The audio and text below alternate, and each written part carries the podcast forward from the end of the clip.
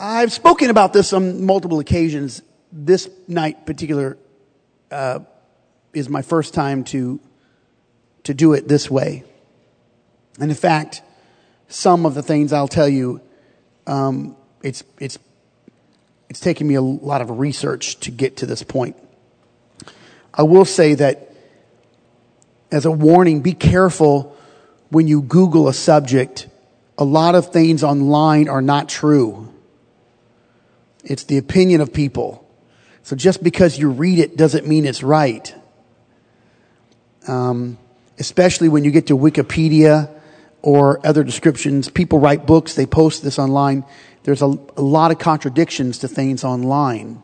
So I just want you to be cognitive of that, that there are, um, there are some very new modern concepts of scripture that are not necessarily correct.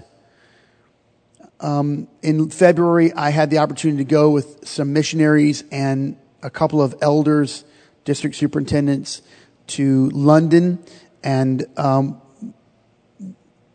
we went into very old, old bookstores that some of which do not sell books to people. They sell them on eBay.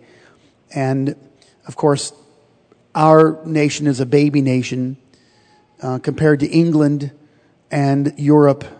And so a lot of the books that I held in my hand were five and six hundred years old. They were very fragile, and we we um, I perused through them, and I had boxes of books sent back home here. Those writings that were three or four hundred years old, as I read them, the the the writing of the English is is more poetry than what you and I would read. It's poetic in form. But it's not poet. It's not a, it's not, it's not poetry, but it, the way that they describe sentences, words, or adjectives, adverbs, or conjunctions, very different than how we write today. I would like to just preface the night by saying on almost every other lesson and sermon, I will present to you a thought that will be applicable for you. That means that I'll say something from the Bible or preach a biblical narrative character and then we'll get to re- apply it to our lives. Tonight, there's no catch. If there's something that applies to your life, praise God, we'll grab it. But my intent is not to do that. My intent is to give you a study. This is a study on the steps of Jesus Christ to the cross of Calvary. We're just studying these steps. On your paper, there's no fill in the blanks. So there's no right or wrong answer and no one will spell check you unless you're sitting next to someone who knows better. I, am going to give you a few things that, that as I describe them, I may go back to the people that are there and I may describe some other, other people or places that are not on your, your handout. But I think that this is important for our church today. And in fact, it's critical for all churches to know this. Although I will say as a, as a lament, many, many places have dumbed down the scripture so that instead of describing Jesus in the Bible, they will simply say, it's all about love and that's it. I don't need to know anything more. Well, the Bible says, First John says that God is love. And it's a wonderful description. But if you'll open up the Bible, you'll find out about his love and the steps of his love.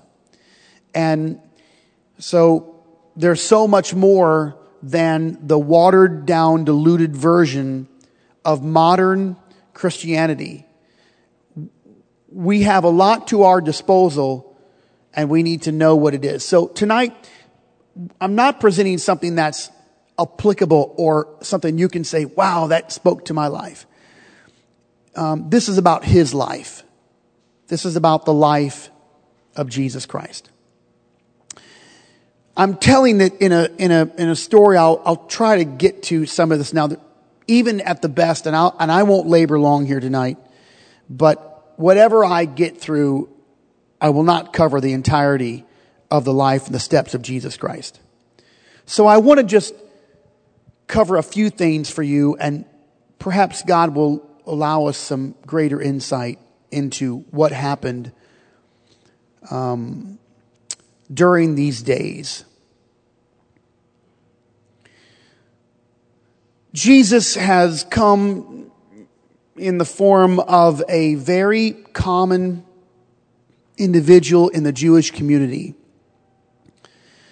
He is not a standout individual of differing heights or facial features. He doesn't have a particular beauty or mark that would signify he's the Messiah. When the people looked at him, they wouldn't see someone who was ostentatious or, or talented. But there was something about his words that arrested their attention.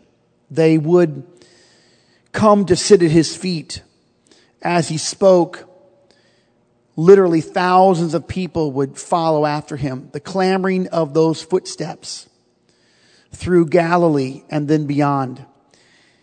We have a small glimpse of Jesus Christ at birth and then of his parents' deeds at the age of two, around two years old. And then there's just one snapshot. It's basically a three day journey when he's 12 years old. His mother and his earthly father find him in the temple teaching. He taught, the Bible says, as one who had authority.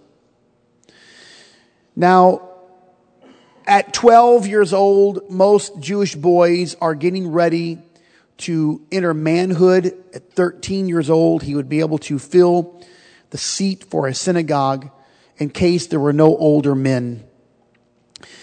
Jesus will begin his ministry at about 30 years old. His mother preempts his time. And incredibly enough, I've preached about that on several occasions. If you haven't heard it, you can dig up Mary's Vindication. It's one of my favorite. That's what I'm going to preach when I go evangelizing.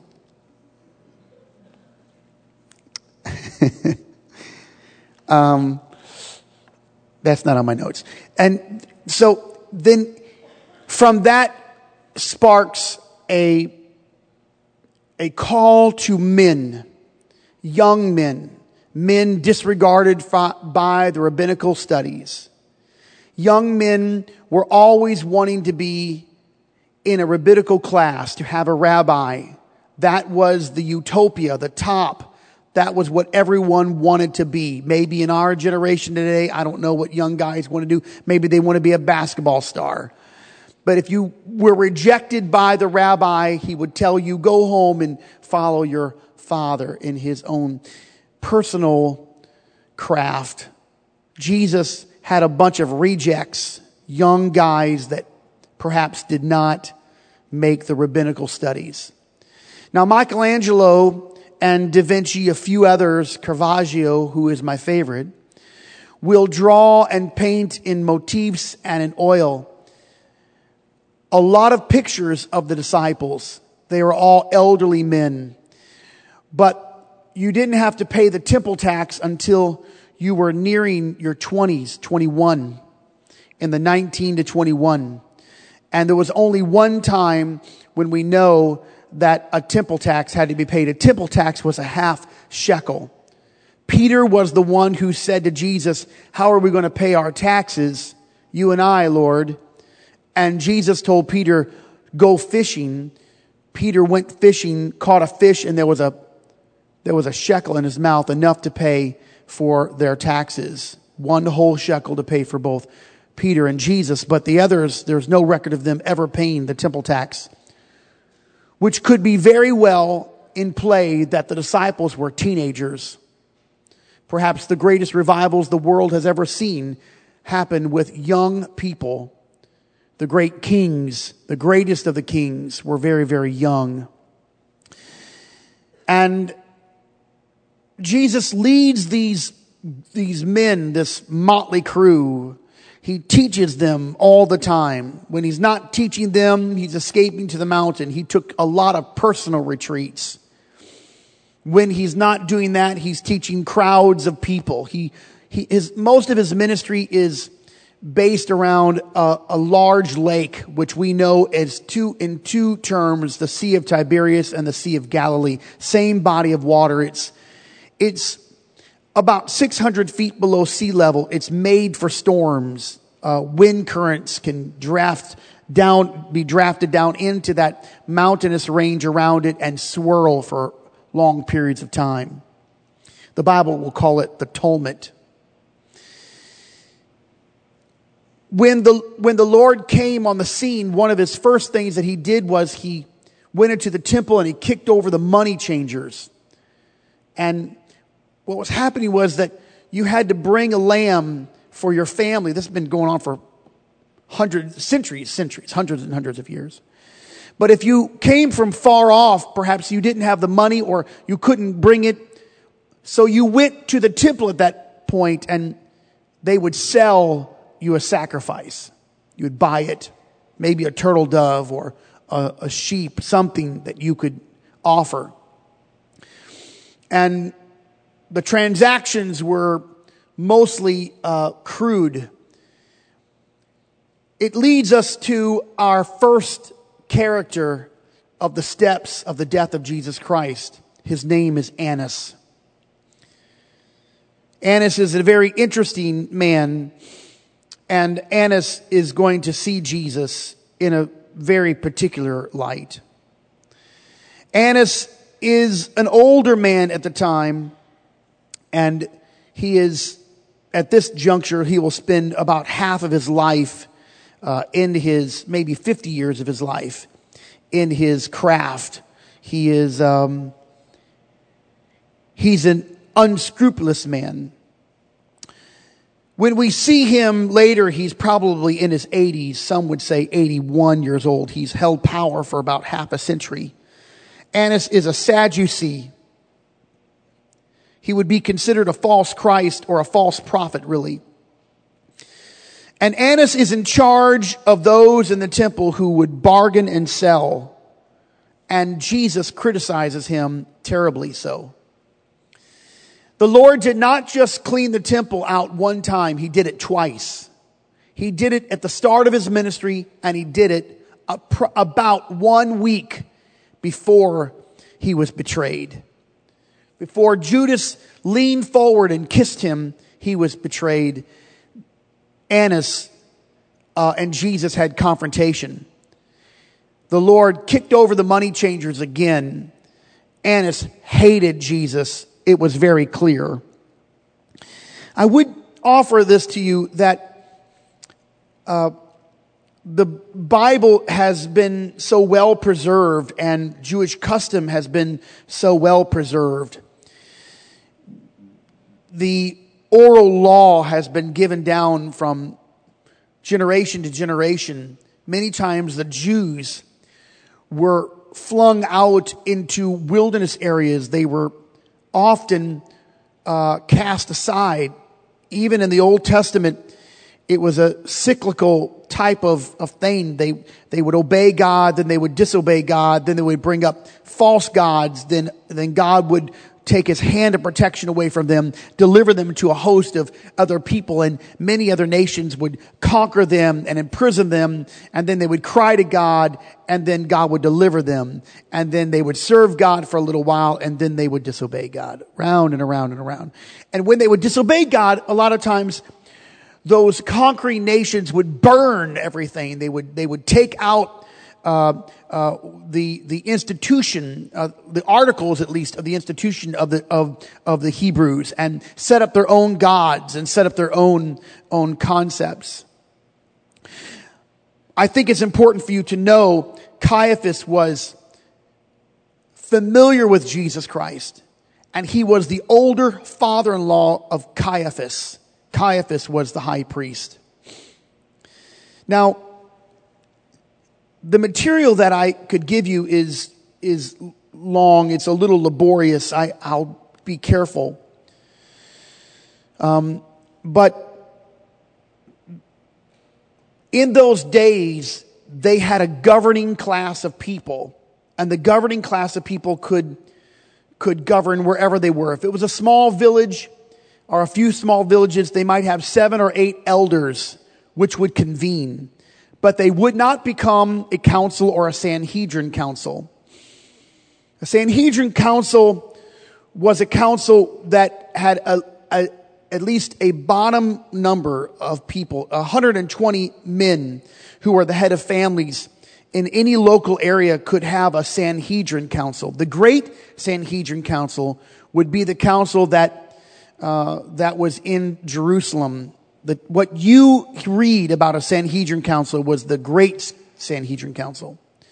And the Sanhedrin council would have this. They would have elders, scribes, and they would have priests. 23 elders, 23 scribes, and 23 priests. And then they have two heads, which we would consider maybe a, pres- a president, and then maybe his understudy, which would mean that there would be 71 men altogether that would make up the Sanhedrin Council. 71 men. How are we doing with our papers? Right under loaf of bread, and don't forget the milk. Put 71 men. So to have a quorum, you would need no less in those days 23 men. This is going to be very important when we get to the capture of Jesus Christ. And those, that quorum in this great Sanhedrin, this chief priest, this elders and scribes and the high priest, uh, they had to have this number. It was very important that they had this particular number. The Sanhedrin Council was actually a council um, that was set up to be a defender of its own people. Um, in fact, the Sanhedrin Council was it was critical that they that they protected people. The axiom of the Sanhedrin, Sanhedrin Council was this, and I quote, the Sanhedrin is to save. And there were all types of, of levels that the Sanhedrin Council would go to to keep the innocent from being falsely accused and falsely um, uh, executed or, or imprisoned. The Sanhedrin Council was, would not allow themselves, they, they never allow themselves in a capital punishment situation to allow, to, to have an execution or a, or a trial in one single day. And in fact, if there was an accusation of an individual and, and, and it was, it was a capital punishment, they would skip the middle day. If it was, if they convened on the first day and it was proven, they would do nothing for the second day and they would convene on the third day to come back.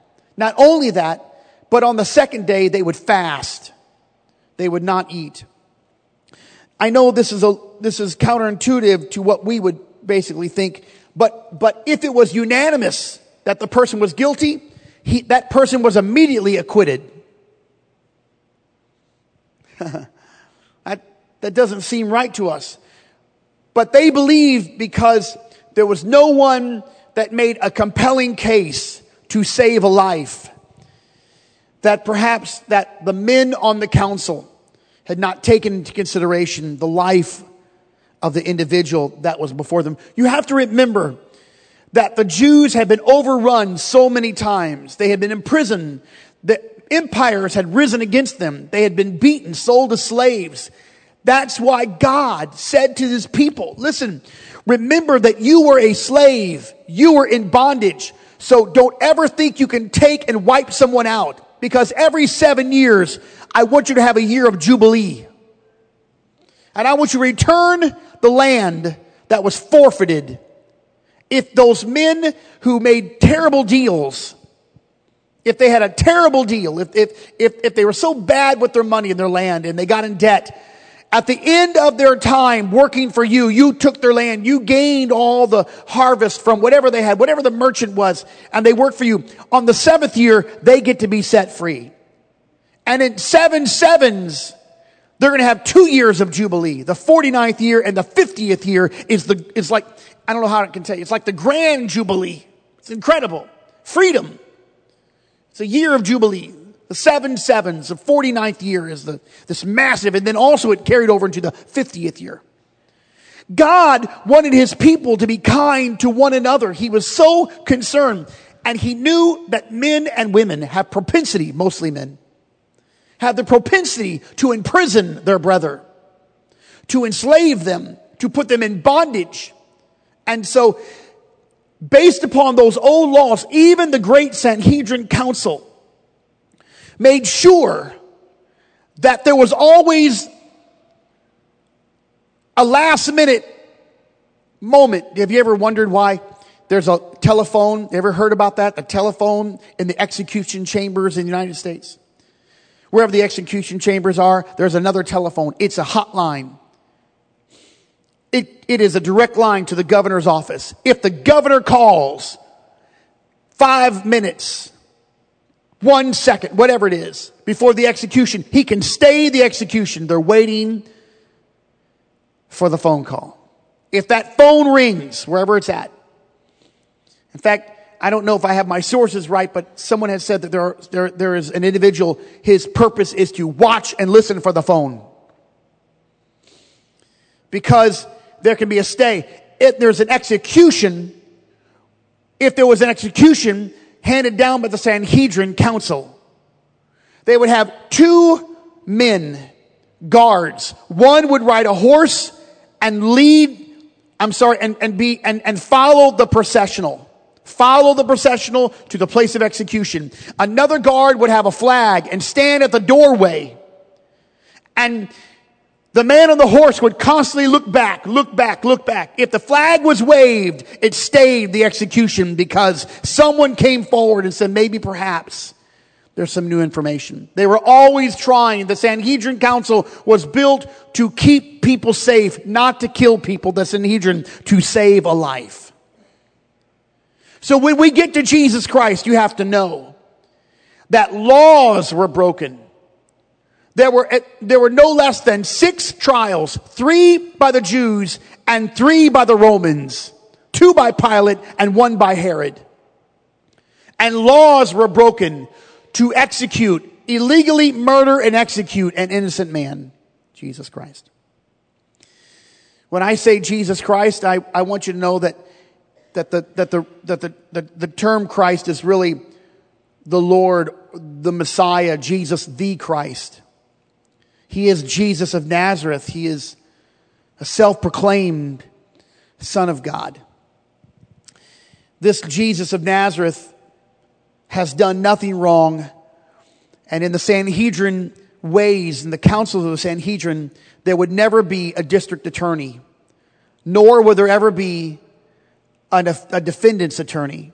This is a very interesting thought. We, we have things so backwards, but you have to remember the Bible was not written in English, and it was not written in a culture designed for our understanding. It was written a couple thousand years ago at the, at the, at the earliest, or the, the earliest, maybe if I should say it that way, the latest. And it was written to a different culture. The Hellenistic um, uh, society had had great bearing on the scripture. Greek, the Greek language, Aramaic, uh, uh, Hebrew, and some of the Greek words that we know today are, they have derivatives. They have multiple meanings, multiple meanings.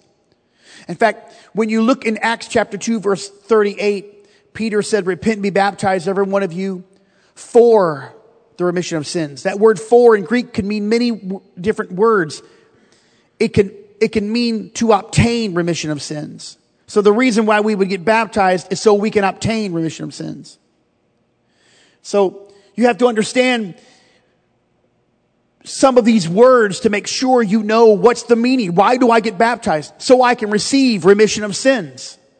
I can receive it in baptismal waters. So we have to have study to understand the scripture.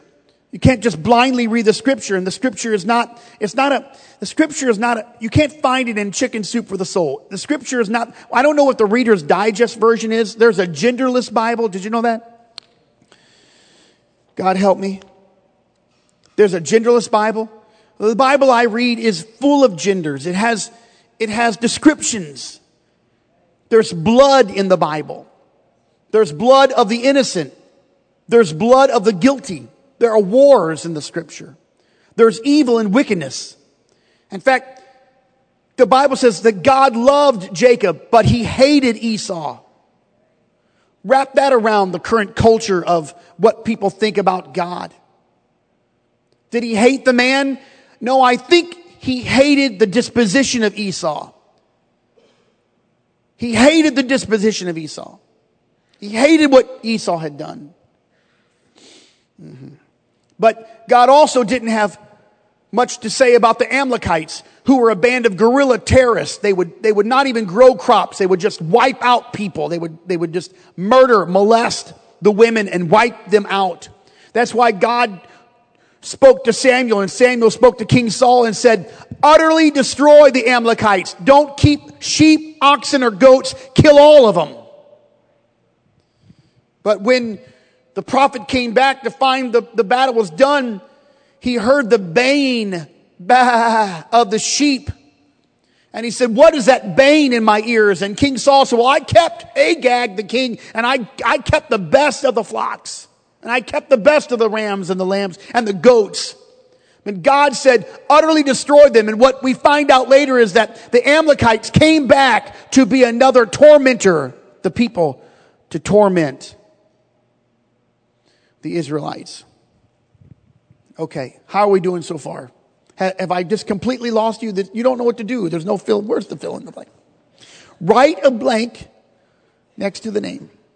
Let's do a little bit of this. How about let's let's get to Antipas. Let's get let's get to Herod Antipas.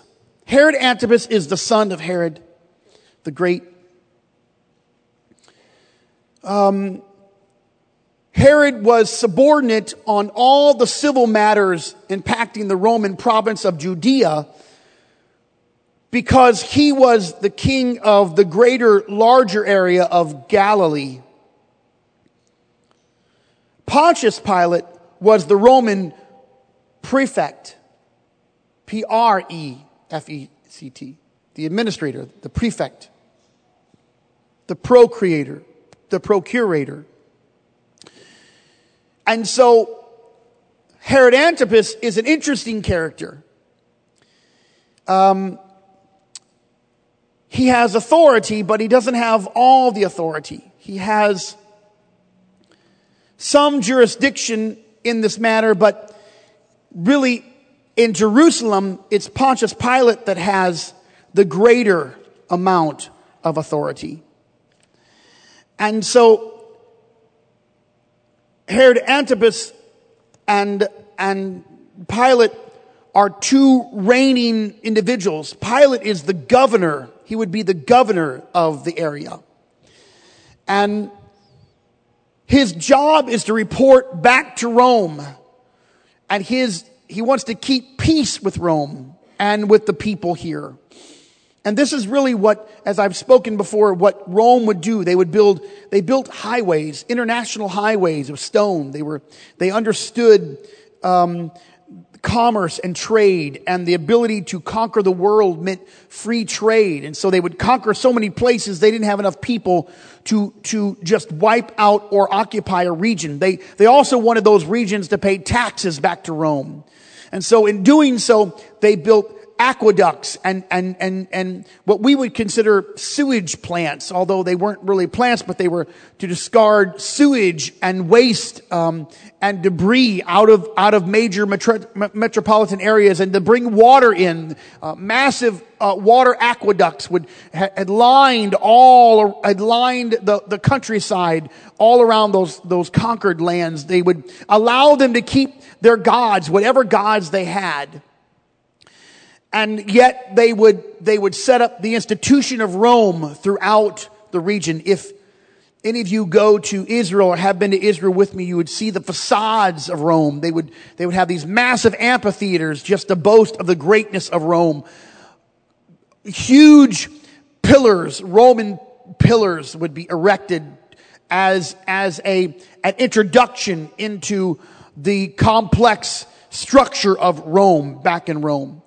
And so Rome has conquered Jerusalem and, and the days of Jesus Christ he is living underneath the Roman Empire. Paul, he was not born in Jerusalem, but he was a Jew. His parents had migrated and they uh, they were Roman citizens because they had paid the tribute to be that. That's why Paul could also claim to be a Roman citizen, even though Paul was fully Jew. He was a Jewish man. And so we've got these two men, Herod who wanted to talk to Jesus. Herod wanted to talk to Jesus. In fact, the Bible says long time, for a long time or a long season, he wanted to interact with Jesus. In fact, he wanted to ask Jesus questions. He was really excited to see Jesus. Even though this was very bizarre, it was, it was in the night that he would find him.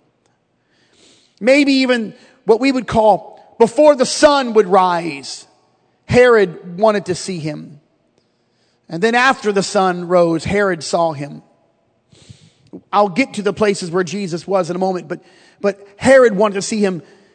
Herod first heard of Jesus and thought he was John the Baptist, and he had what I would consider cold sweats broke out on Herod. He, he had, he had a flashback. It was deja vu. It was, oh no, John has come back. See, Herod had great esteem for John the Baptist. If you want to know who the head of Herod was. It was John the Baptist. John the Baptist, he's not on your paper. You can put him on there if you want to. John the Baptist is the human plank. Watch it. He bridges the Old Testament and the New Testament together. There's only one other plank that bridges the Old Testament and the New Testament together. And it's not an individual. It's the pool where the water was stirred by an angel once a year. It's a remnant, a leftover remnant from a silent God that whoever stepped into these waters, swirling waters, will never, we won't find them again in the book of Acts. Those waters are never stirred in the book of Acts. No one ever finds it again. It's done. It's an old remnant of God's grace and mercy for the healing of the people. But then steps Jesus. In fact, there's no utterance of the of the stirring of the water once Jesus steps up to the man that is withered and says, wilt thou be healed? And the man says, I have no man to put me in. John the Baptist is the human plank and John is a prophet and the people are distraught because John was gone. John had been killed and Jesus said, who did you go out to see? Did you go out to see a wavering weed, some spineless man? Did you go out to see that kind of, no, you went out to see him because he was a powerful man and told you the truth. And John the Baptist made all the Pharisees angry. They hated him. They hated him because he was drawing people out to him. He wasn't entering the city. He was a wild man. He ate, he ate things. He ate the bark off trees. He, he, he, was had, he had clothes like it just was uncommon. It was uncouth. Wild locusts and honey. Nothing was refined or grown. He, that, basically, he would just mean that he, he would eat things. Now, when we were in Israel, we, we saw many, we've seen this many times, but one of the trees would have, a, it was, it, they, they called it a locust tree. It was like a, and, and there was like a little leaf you could eat off of it. So there's some, some, some theory that, that, that he didn't eat the bug, he was eating a, a, a leaf off a tree. John the Baptist, and he was, he was bold. He called them whited sepulchres. He'd point his finger in their face. And he would say, you're full of dead man's bones. Repent. Wow, he was, I'm certain you would not want him for a pastor. You probably want you wouldn't want most of the disciples for pastors. You wouldn't want Peter, every once in a while he'd say a cuss word. That's not couth. Sometimes he'd be a little hypocritical. He'd condemn you about the people you're hanging around with and then he'd go eat with them. That's in the Bible. Both of those are in the Bible actually. Yeah, we, we probably wouldn't want that. John the Baptist heard that Herod fell in love with his sister-in-law and killed his brother to marry his sister-in-law. And everybody else just acted like it was normal. Well, he might have died of natural causes. He had it coming. There's no judgment here. John the Baptist would never have survived in an age of Twitter and Instagram. If he had an Instagram account, he'd be condemning everybody. Put your clothes on. That's what he'd be typing.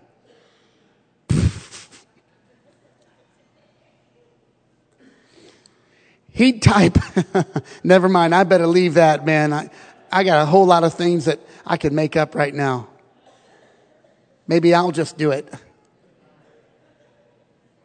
He was offensive. And he told King, King Herod, You are wrong. You're a sinner. You've killed your brother's wife. And of course, to save face, Herod puts him into prison. He's angry. No one's going to talk to me like that. And of course, in a drunken stupor, he makes a deal with the daughter of Herodias, his lovely wife, and her horrid daughter. And the end of that is that when Herod said, You can have whatever you want, you dance so provocatively for me. What do you want? Up to half of my kingdom. He's boastful. He's drunk. He's in front of all of his nobility and all of his men, all the people, all the, all the other magistrates of Rome. And Herodias whispers to her daughter and says, ask for the head of John the Baptist. And the daughter stands forward and says, I'd like to have John the Baptist's head on a platter. And the Bible says that Herod was sorrowful. He knew this was not right. So when Jesus came on the scene and heard about the miracles and the power, he said, John the Baptist has come back. John the Baptist is the human plank.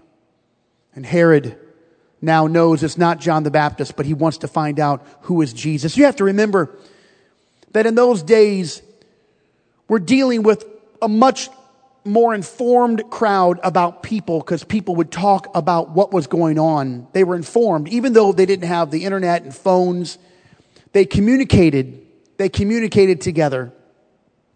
In fact, in Jerusalem at the time, under Pilate, he had approximately 6,000 soldiers, which means there would be, uh, uh, there, would be a score, uh, 60, uh, and 60, um, among that 6,000, there would be 60 centurions.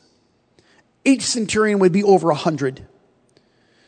We know of two centurions in the Bible. One centurion came to Jesus and said, my, my, my, my servant is sick. Would you come? Would you, would you, would you, would you speak over him? And Jesus said, I'll come. He said, no, just speak the word. And Jesus said, I've never even seen this kind of faith. That centurion. We don't know, but it's a good odds that the centurion that stood at the cross of Calvary when Jesus died and said, surely this is the son of God. He could very well have been the same centurion whose servant was healed by the Lord. If not, then there are two centurions. The Roman soldiers believed in gods, as I can describe to you in a moment.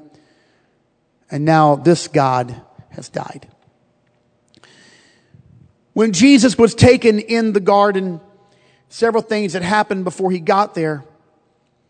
When he arrived in Jerusalem for the festival of the Passover, there are three major festivals. This is not in your paper either.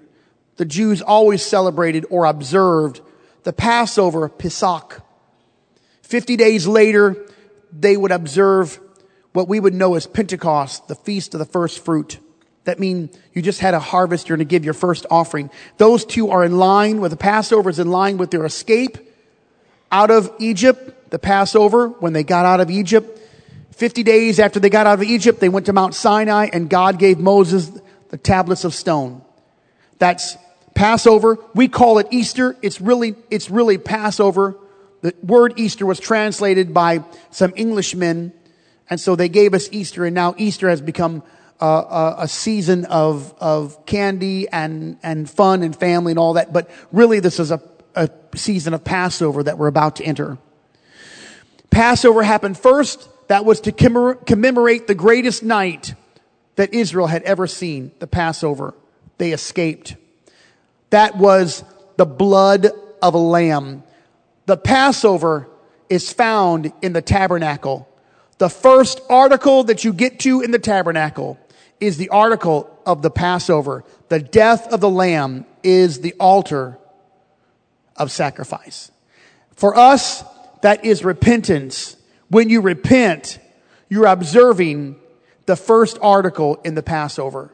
The second article of consequence is the pool of water, the washing. After they sacrificed the lamb, then the next thing they went to, after this massive altar, they went down from the altar and then they washed in this pool. And there was, it was a beaten brass. It was a reflection and a washing pool. That is the second article of the Passover. That also happened when they went through the water and escaped.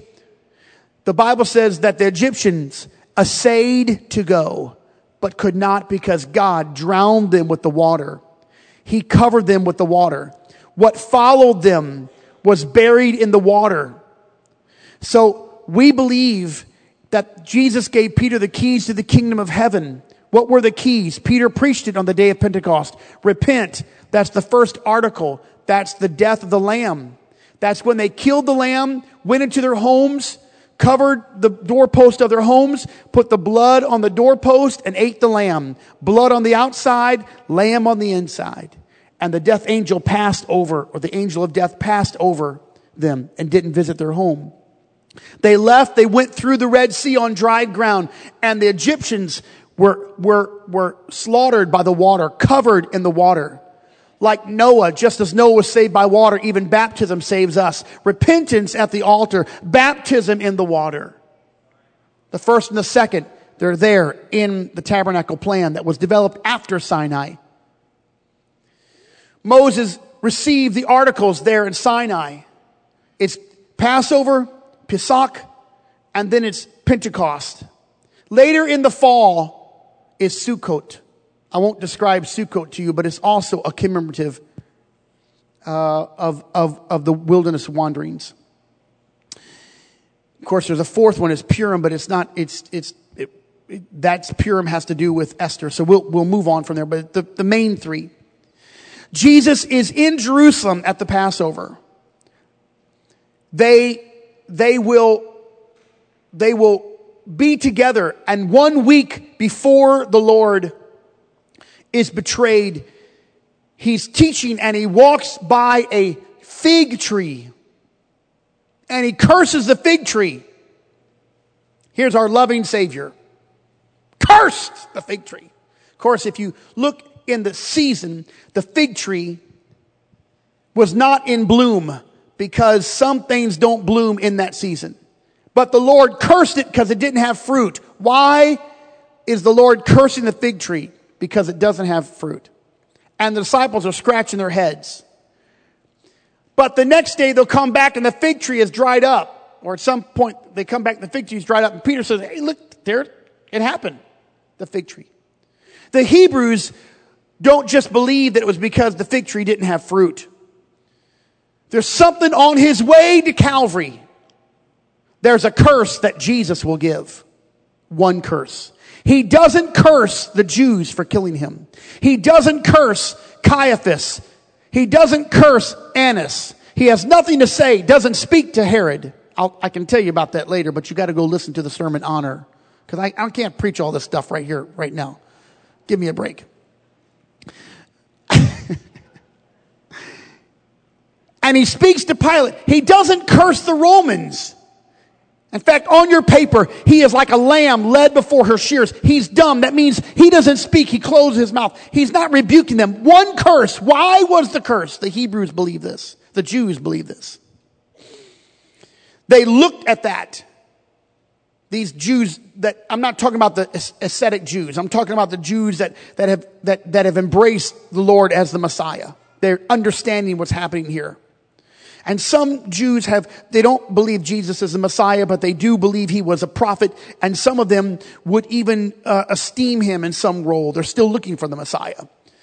But when Adam and Eve disobeyed God and they took of the forbidden fruit and they ate it, their eyes are open and they realize that they had been naked. and God will come and they will hide themselves. Now, how does God come? He's come, he comes in the cool of the day. His voice walks with him. There's some, maybe not a theophany. We do not know really, but he communes with them. And the Bible says that they made for themselves clothes out of fig leaves. In fact, it doesn't describe basically the fig leaves. Some translations would say that we're not exactly sure, but it looks like fig leaves that they would clothe themselves with. They would cover their sin up with this plant, the leaf of this plant. God would not allow that. In fact, God made the first clothes. He killed the first animals. Blood had to cover sin because Leviticus says the life of the body is in the blood. No sin can be covered without the shedding of blood. Without the shedding of blood, there is no remission, the Bible says. Let me tell you where the blood is in the tabernacle. It's at the altar, it's in the water, and it's in the mercy seat. It's in every place. But the reason why we know that we must be filled with the baptism of the Holy Spirit, not just because John chapter 3 says so. Jesus said you have to be born again of the Spirit, the water and the Spirit, but also because when the blood was finally sprinkled on the mercy seat, the Ark of the Covenant, the lid of the Ark of the Covenant, which is the third major article in the tabernacle, when the blood was there, finally sprinkled there, the cloud of glory would come down and consume it. The, the consuming of the blood did not happen at the altar. Did not happen in the water. It happened, I don't know if you've ever seen Raiders of the Lost Ark. It's not a true story, but I, but they did have a nice box. Little large, but a good box. On top of that golden, in between those cherubims, when that blood, the atonement for the sins of all the people, the Spirit of God, the cloud of glory came down and consumed it, wiped it clean. That was the atonement. It lasted for a year. Each year they had to do it over and over and over and over again, every year. That was the consummation, the finality, the finality of sin being paid. It was at the altar, it was in the water, and it was in, it was in the, the Ark of the Covenant where the cloud came. Here's, here's your salvation. It's in repentance at the altar. It's in the waters of baptism in the name of Jesus. And it's in the infilling of the Holy Spirit, which is the cloud of glory. And Jesus walks by and curses that tree. I can only imagine that the great I am that I am, the dual nature of Jesus Christ, the ancient of days that dwelled inside of that body of clay, I could only imagine that he looked back and considered the first day that mankind fell and the attempts of mankind to cover his own sin by the leaf of that very type kind of plant. And he walks on. They rent an upper room. The upper room they rented. This is interesting because the only other upper room we know is the upper room that they rented where they prayed. Now there could be multiple different upper rooms in Jerusalem. There could have been multiple ones, but it's ironic to me that not only did he have his last supper there, and they didn't know they were in the last supper, it was the Passover. They were having the Passover. Oh man, time.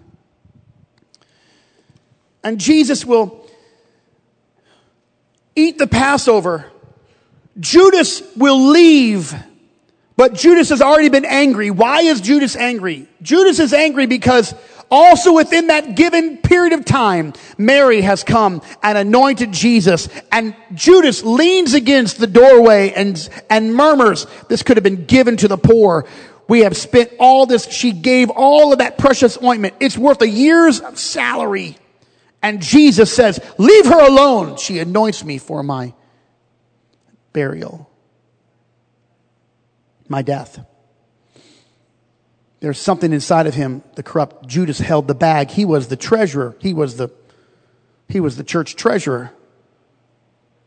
And he runs out, not only of that room, but he runs out of, of the Passover supper with the Lord. He is revealed. Still, the disciples have no idea what's going on. They don't know. The Lord goes to a garden and there are many trees where they would have olive presses and he goes to the place where there's an olive press and where there are olive trees.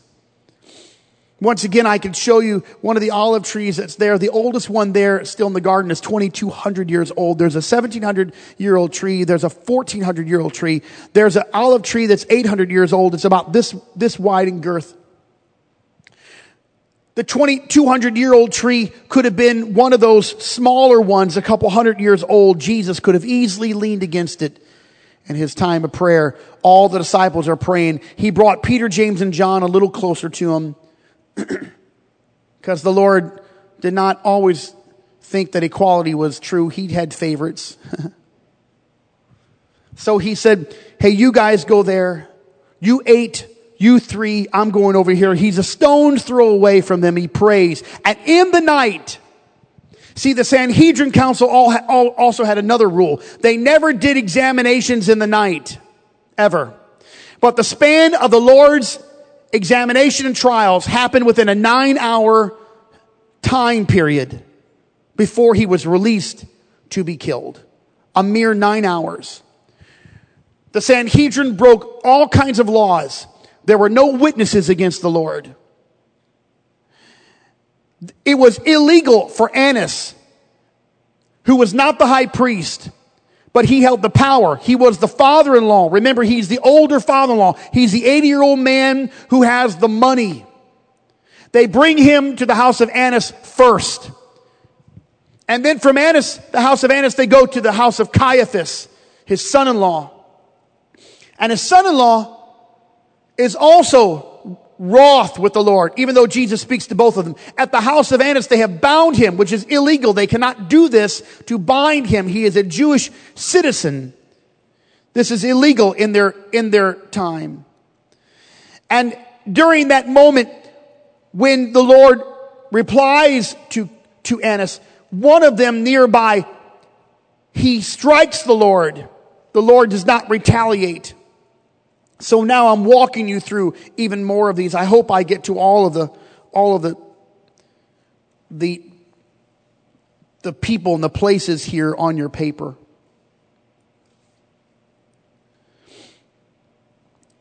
He's in the garden, and from the garden he goes down in the night. They're led by a torch, some fire lit guideway, some flashlight by fire. They get to the house of Annas and he, he judges him immediately. That's the first illegal trial. He's not brought before the ruling high priest first, which is Caiaphas. And the intricacies of, of the politics of the period is important because he should have had a, a time to either defend himself or have a witness on his defense. Simon Peter, the Bible says, and another disciple followed Jesus. We would assume that maybe that other disciple would have been John. John, the disciple John is the youngest of the disciples. He's the youngest of them all. He's the only disciple that will stand at witness to see the execution of Jesus Christ through the duration of his death.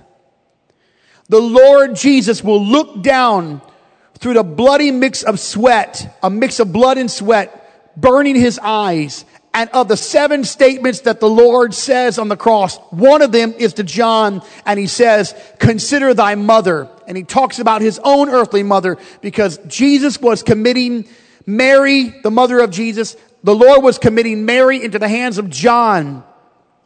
Historians tell us that Mary will live with John for the rest of her life and his family though John is very young at the time. Another disciple waits.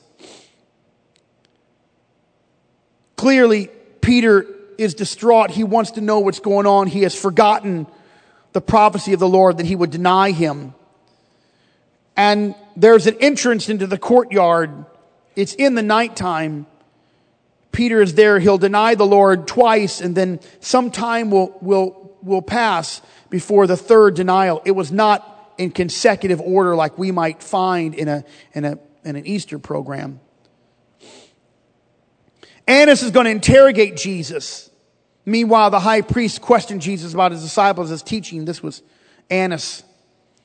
And he questions the Lord about his disciples. This is against the Jewish law for an accusation. It had to be substantiated by credible witnesses. There was not. And the Lord, of course, does not answer the way that, that he wants, that Caiaphas wants. In bound by hand, they will make Jesus go to the house of Caiaphas now. At that juncture, then now, Peter's second and third denials will concur. The Jews, uh, the Jews are going to note that that the time of uh, the the time of the of of the the Romans work day will start in the morning, early in the morning, and so their deeds are done under the cloak of night. Their deeds are done under the cloak of night. So from the house of Annas to Caiaphas, and finally Caiaphas convenes the Sanhedrin. And the Sanhedrin council that was convened, we are known, we, are, we have been known and told that that can, can, that convening of the Sanhedrin was not the 71 men, it was only 23. Five of them were the sons of Caiaphas, one was the son-in-law, and the others were known to be cousins.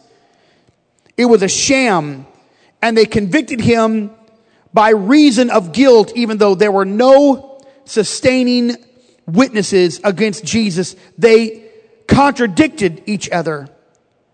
Now they're going to bring Jesus to the house of, of Pilate. And Pilate is going to be there. Some would assume that he's brought to Antonio's fortress, which is the Praetorium. Antonio's, Antonia's fortress. Others would believe that Peter, I'm sorry, that Pilate took up residence at the more pleasant place called Herod's Palace. It's a large area.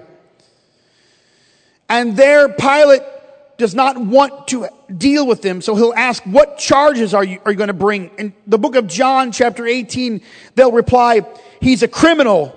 They've already condemned him as a criminal. They've already circumvented all of their requests. There's no one that witnessed on behalf of Jesus Christ, and they have now condemned him in unity without anyone standing up for the Lord. They have no witnesses. They have no eyewitnesses. What are they going to appeal to? Now, they're not allowed to kill anyone. Now, there are mobs, but they're not allowed to kill anyone. We know that there are mobs because Stephen was stoned. We know that there are mobs that were outside of the jurisdiction of Rome. But the Sanhedrin Council knew they were not allowed to kill anyone. They could also be in prison if they falsely killed someone, even under the jurisdiction of Pilate. We also know they took up stones to kill the woman caught in adultery, but that was to trap Jesus. And one by one, of course, they left. The oldest to the youngest. Are you still with me now? Oh, I'll, I won't, I won't go too much longer.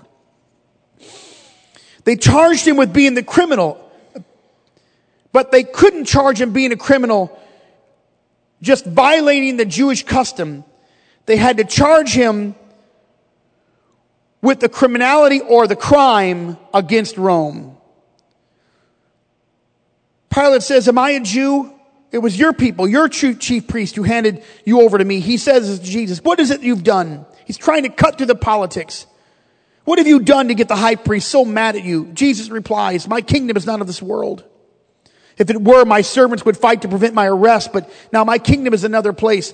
Pilate says, You're a king then. You're a king. The Lord will answer as you've said, or you're saying it right. The literal interpretation is something like this.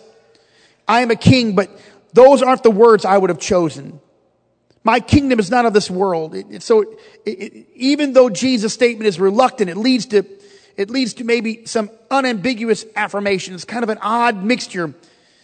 But Jesus says, yes, but, but not the way you think. Not the way you think. And so Pilate says, You're a king. And the Lord says, You're right in saying I'm a king. In fact, for this reason I was born. I came into this world to testify the truth. Of course, now Pilate being very systematic, very linear, uh, he says, Well, what is truth? Well, what is the truth? And, and now Jesus will speak about truth for a little bit. He's having this dialogue. What is truth? Pilate, if you're on the side of truth, then you listen to my words like sheep hear my voice, follow me. But because Pilate is of the world, he doesn't care about searching for truth. And Pilate is a politician. He's wrapped up in power. He's caught up with the values of his world system. He's blind. He's cynical. He's even clueless. His wife speaks to him. She has a dream, tells him, don't, don't bother this man. Set him free. He's innocent. He should have listened to his wife. And all the men said amen. Okay, then all the women say amen. I was hoping the guys would. Pilate has the only one that is truth looking right at him. He's the Roman procurator and, and he's about to hand out justice. So to appease the Jews, he's got to appease the Jews. So he says, your custom is that I would release someone in the criminal system let me give you Barabbas. Barabbas is a known and habitual criminal. His name could mean son of the father, or perhaps son of the teacher, or son of a rabbi. Can you imagine? He should have known he's a robber, he's a highwayman, he's a bandit, he's a revolutionary, he's an insurrectionist, he's a notorious prisoner, he's in and out of the jails and prisons. He, in the process, he's committed murder himself all of the things Barabbas has done. He's a threat to the enemy of Rome, to the Jews, to their authorities. And yet the crowd has been coerced into chanting and yelling, no, don't give us Barabbas, give us Jesus. We want Jesus. And so Pilate flogs Jesus. That's plan B. He flogs him. So now a trial has, this, the, the third, the second trial has begun. Herod could get nothing out of him. See, he went from Annas to Caiaphas, from Caiaphas to Pilate. Pilate didn't want to deal with him. He sent him over to Herod. Herod couldn't talk to him. Jesus would be beaten up, but not scourged at the house of Herod. King Herod, there's no, there's no talking to King Herod. And the reason why, of course, you got to go back to that sermon, but Herod already had his chance with John the Baptist, and Jesus is not going to talk to Herod at all. He won't say anything to Herod. And then Herod sends him back to Pilate because truly Pilate is the one who has the control. And now Pilate in the second trial of the Romans, Pilate now scourges the Lord. This is the, the beating of the Lord. It's an ancient world. Flogging was common. It's brutal. If there was ever a norm for the barbaric practice of crucifixions, the Romans had it. It, it began with flogging, with a scourge tipped with glass, a, a whip at the end of it was metal shards and maybe some glass. And men, men were professional. They could, they, they could, they could beat someone and flay the bone. Others were flogged. If they weren't so good, they were flogged and they would, they would die. Some of them would be disemboweled by the flogging. It wrapped around their midsection. It wasn't just the stripes on his back. It was the stripes on his whole body. The whip wrapped around his torso and ripped his flesh all the way around from his back. His bones showed out. Read in your last scripture. This is the prophecy that David wrote. I'm poured out like water. All my bones are out of joint. My heart is like wax. It melted in the midst of my bowels. My strength is dried up like a potsherd. My tongue cleaves to my jaws. Thou hast brought me to the dust of death. Dogs compass me dogs, those were the Gentiles. The Gentile, Jesus even called the Syrophoenician woman a dog. The assembly of the wicked have enclosed me. Who's the assembly? The great Sanhedrin council, the Pharisees, the people. They have gathered around him. They pierced my hands and my feet. I may tell all my bones. They looked and stared upon me. They parted my garments. Those were the Roman soldiers. They cast lots for my vesture. They did all of that during those dark hours the nine hour, the facade that was supposed to be a criminal counsel and a trial. And the man who would beat the Lord was obviously keen at his craft. That whip, the flogging tore deep down into the veins and the arteries. Right before the crucifixion, but he would stop right prior to the death of the prisoner. This would, this would mean that the prisoner would have the most pain. After the scourging came the mocking. Also inside the praetorium, John 19, 4, you can look it up later. The soldiers have no love for the Jews. They hate the Jews also. So they take their opportunity to show their hatred for the Jews by ridiculing the Lord as quote unquote the king. They twist together a crown of thorns to put it on his head like it's a crown. They clothe him in a purple robe and they, they go up to him and get at him. They slap him. They spit in his face. They say, Hail, King of the Jews. They strike him in the face. There's abuse. There's at least four kinds of abuse for the Son of God. The scourge, a crown of thorns, a robe dressing him as a king, mocking him, the insults, the blows, all of those. The crown of thorns is probably to mimic a laurel, uh, the oak leaf platted crown that was given to victors in conquest of kings, honored individuals, Roman empires, emperors. It might have been maybe from the common thorn brush.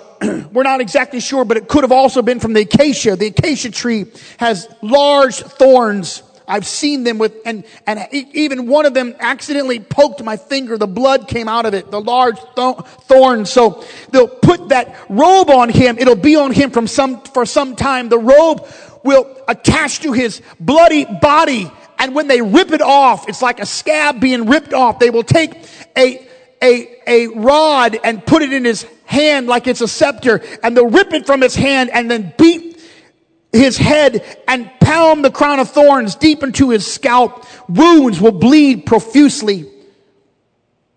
The mocking of the soldiers repeatedly, the crowd yelling for his death.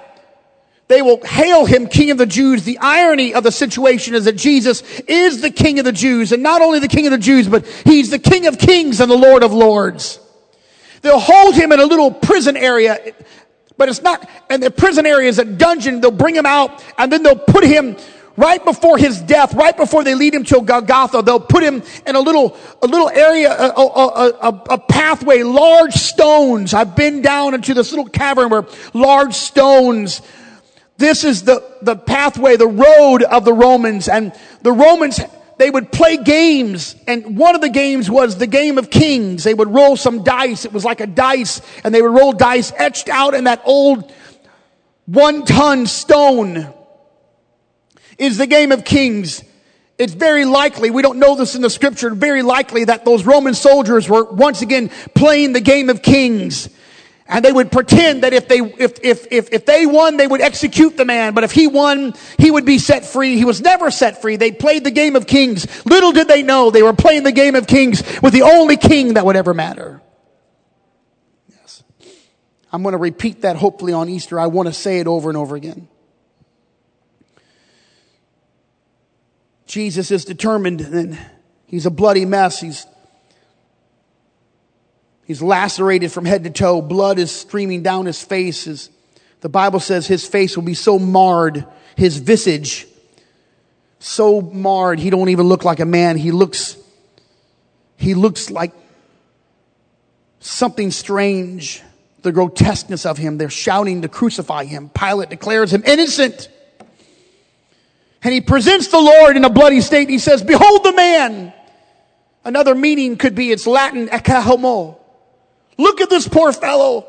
Or see how ridiculous your claim is. Look at the man. Behold the man. They recalled his self designation, the Son of Man. Look at the man. Pilate, after they've screaming, he fears the scene might degenerate into a, a riot. He's concerned about his own position in the Roman Empire. And finally, he washes his hands. It's impossible to wash his hands. Think of the washing hands. I, I'm sorry to re- reference it again, but every person has, has, every person in this life has a, has a towel and a basin.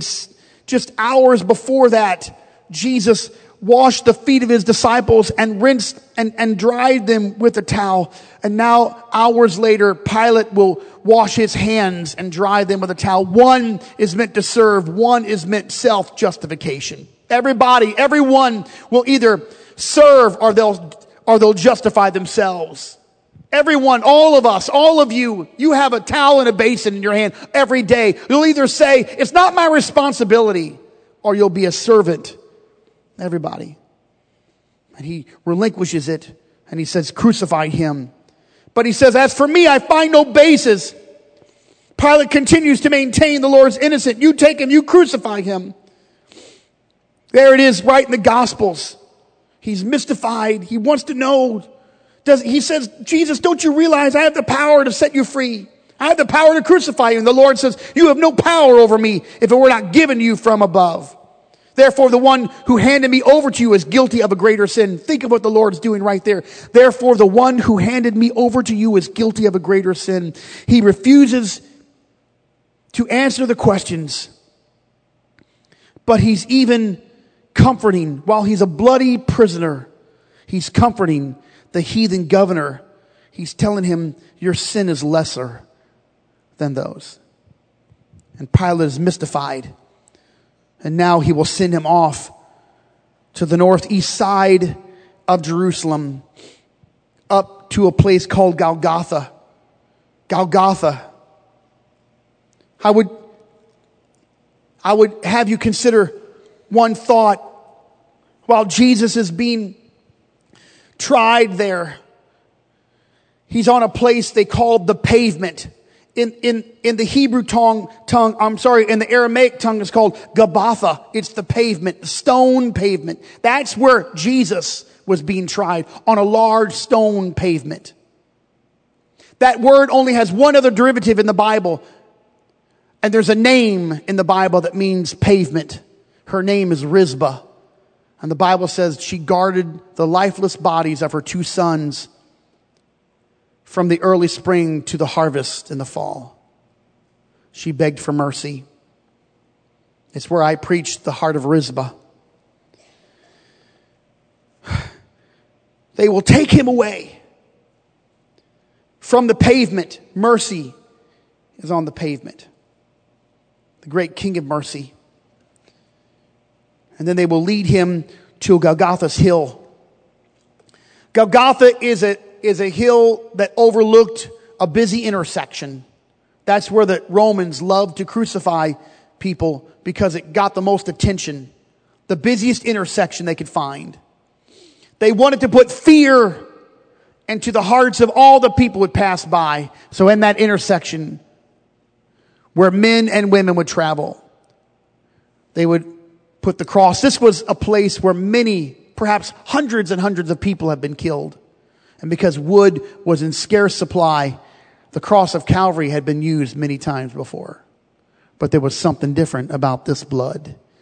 It was the blood of the innocent Lamb of God. The transom that he carried would be somewhere between 60 and 100 pounds. Let's say 80 pound transom. He didn't carry his old cross. He carried just the crossbar on his shoulders. It's too heavy for him. It's taking too long, winding his way. There's a man from Africa, Simon the Cyrene. He's from the upper part of Africa. And he's standing by. He's commissioned to help Jesus carry the cross. He's there for the Passover. He's there maybe with his own lamb, or he might be one of them that would need to purchase one for his family.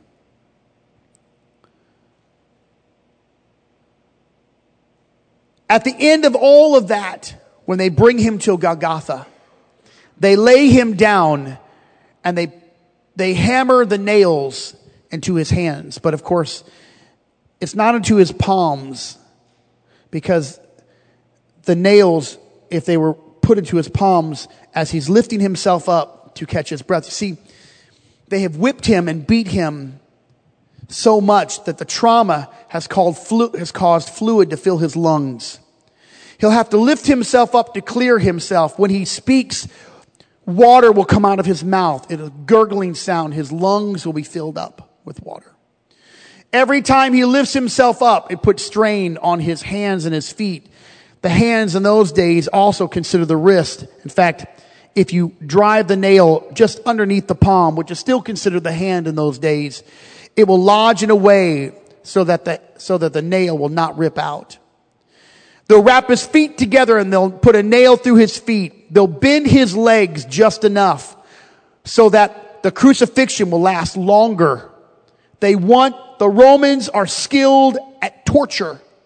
And so they put his hands not all the way out, but a little bit bent, somewhat bent, and his knees somewhat bent, so that when he pushes himself up, he can feel the nails scraping against the bones. His back is already filleted, ripped, layered, flayed open, and it will rip against the cross each time in those grueling hours as he struggles for breath up and down until finally the heart will give out. Jesus, from the medical perspective, I'll preach it again sometime. He'll die of a really of a broken heart. We know that actually medically because all of the prisoners, when they died, Romans wanted to make sure. They're also very superstitious. They wanted to make sure the prisoner would, would die. So they would break the legs of the prisoner so they could not raise themselves up again. To exhale and to inhale. Mostly to exhale. And so they would break their legs just to make sure there was no way that that prisoner would be alive. But when, when the, when the Roman soldier came by to break the legs, he broke the legs of the thieves, but when he came by to break the legs of, legs of Jesus Christ, he thought him already dead and he simply took his javelin and pierced it through the side of Jesus Christ.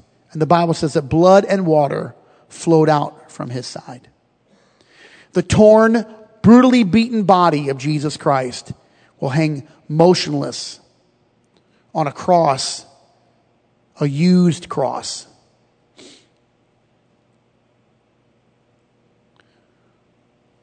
When he dies, there's an earthquake.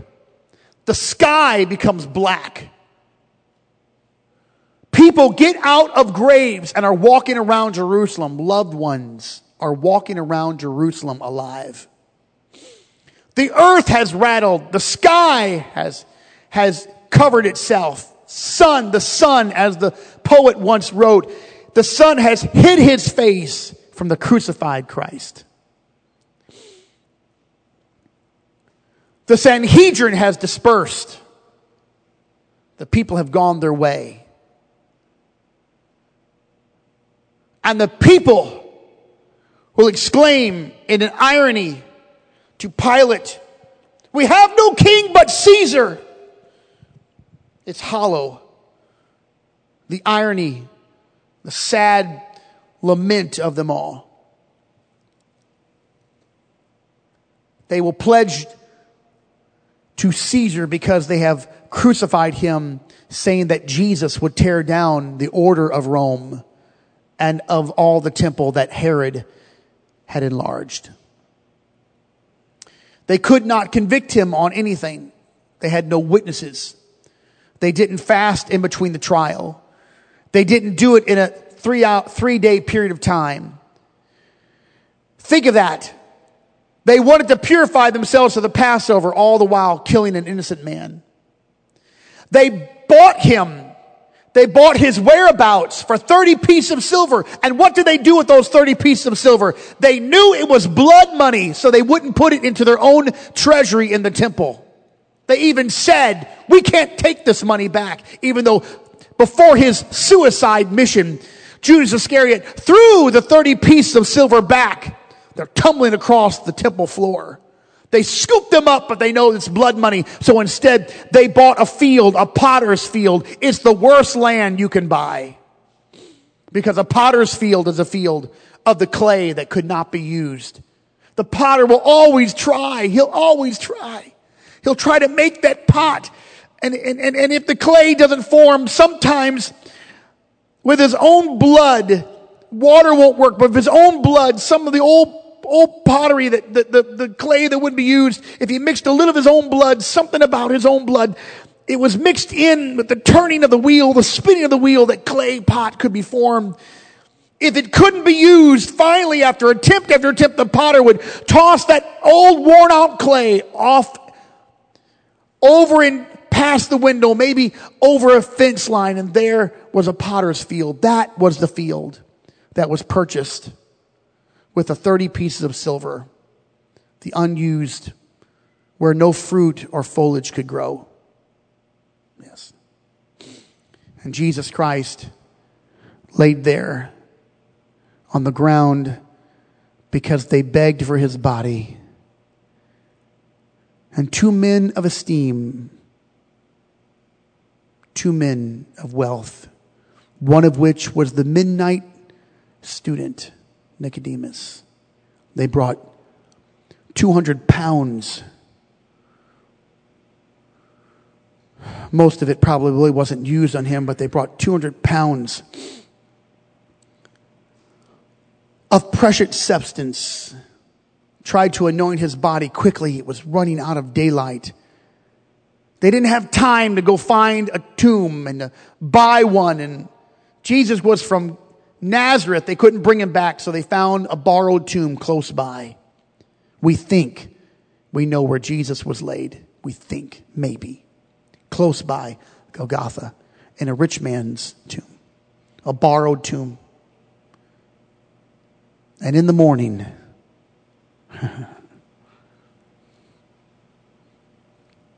after they had sealed that tomb and put Roman guards by it, when they sealed it, they sealed it sometimes with wax and a signet ring. When they sealed it, put two guards by it in the morning. After it was all done, the women came to see if they could anoint his body further. And they mused among themselves who will roll back the stone, realizing we have no body of strength. When they got there, the stone had been rolled back and an angel was there. And he said, Why seek ye the living among the dead? Jesus is not here. He has risen.